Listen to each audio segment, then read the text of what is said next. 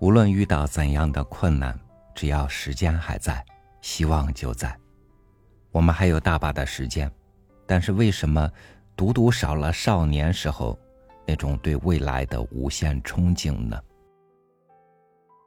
与您分享郁达夫的文章，少年的悲哀毕竟是一宵的残雪。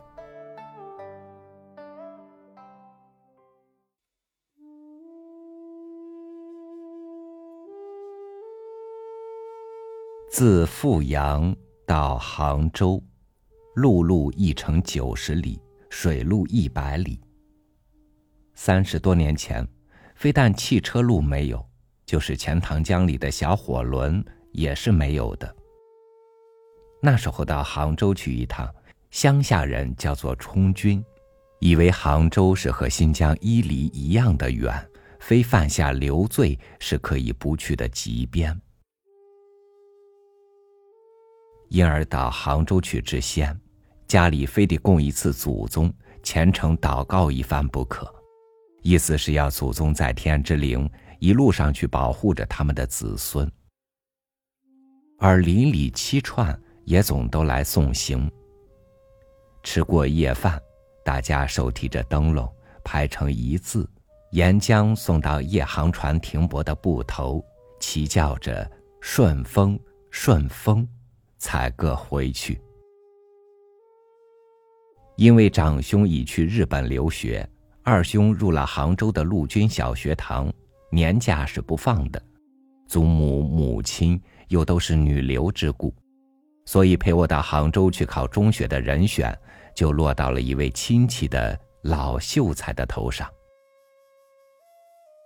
祖母为忧虑着我是一个最小的孙子，也将离乡别井远去杭州之故，三日前就愁眉不展，不大吃饭，不大说话了。母亲送我们到了门口，一路要顺风顺风这样的说了半句未完的话，就跑回到了屋里去躲藏。因为出远门是要吉利的，眼泪绝不可以叫远行的人看见。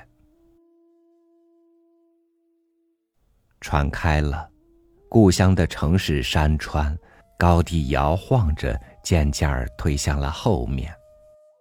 本来是满怀着希望，兴高采烈在船舱里坐着的我，到了县城极东面的几家人家也看不见的时候，鼻子里忽而起了一阵酸溜。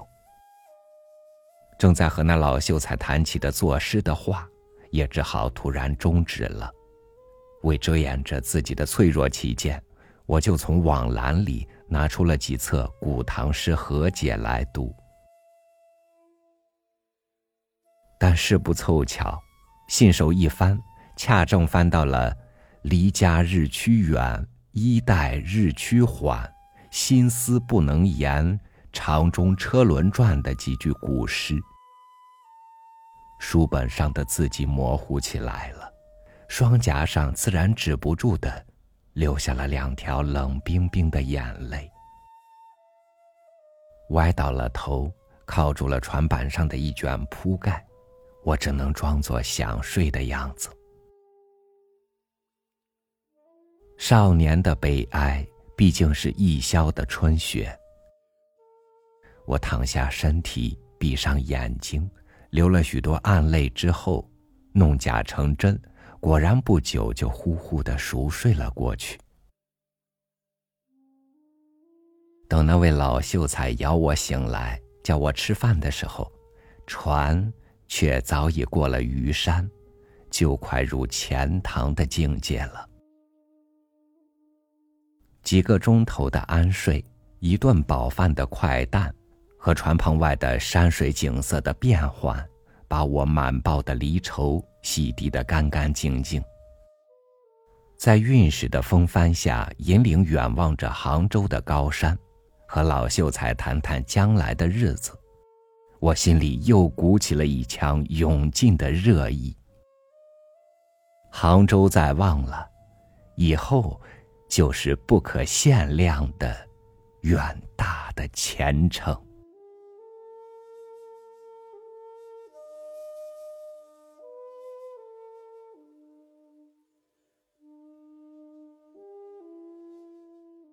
在一个地方停留越久，越会忘记重新出发。当下和少年时候的自己又差在哪里呢？感谢您收听我的分享，我是超宇，祝您晚安，明天见。